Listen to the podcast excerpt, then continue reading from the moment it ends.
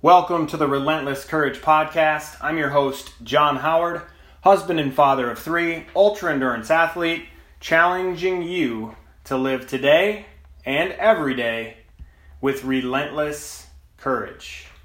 Last week was almost meditative.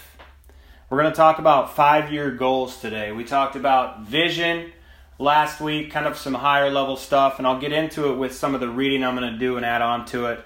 Uh, last week was almost meditative. We looked at some things that we've maybe never explored before, like purpose and dreams. Those are both big ideas, and the activities surrounding them have helped set us up to now talk about goals. So if you haven't gone back and listened to um, Vision Setup, Aged Reflection, and Dream Day, it's the last few episodes. They're none of them are very long. You could probably get through all three episodes in 10 minutes might want to go back and at least take a listen to those so you know where we're picking up now. All right, goal setting. We're going to start five years from now. That is a very long time. I'm not big on looking back, but let's take a peek back to five years ago. It'll help provide some perspective as we head into setting five year goals as to what might be possible. I'm going to actually pause for 30 seconds here so you can go there.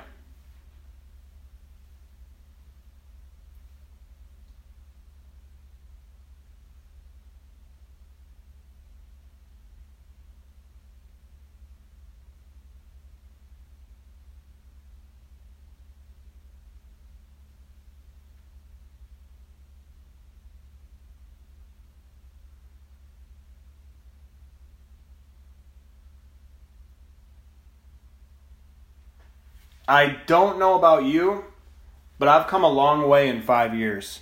And I probably could have come farther if I had been more intentional about where I was going. So now that that's over, I challenge you to sit back and think about five years forward. What do you currently have in your life that you can build on? What can you add? And what in your life right now needs to go? Once you've answered that question, those questions, as long as you're willing to put in the work, the sky's the limit. There are a couple ways you can do this goal setting thing. You can either think through your goals and move in life without writing anything down, or you can spend some dedicated time to put your goals on paper. Now, just to clarify, the way I've done this every single time I've done it, um, I've probably written some stuff down on paper, like a notebook paper, but as far as putting it in a document where I can go back and check it and on all that, I haven't really done that. I haven't been in a place in my life where I've felt like um, I can actually move forward super intentionally, where I have like an umbrella of things that I'm working on, and I can kind of categorize everything and try and move them all forward at the same time. And I feel like I've got a foundational base built now over the last five years of kind of throwing stuff at the wall. I, I feel like I know where I'm going. So I am going to um, write everything down, and you can write it all down uh, anywhere, you know.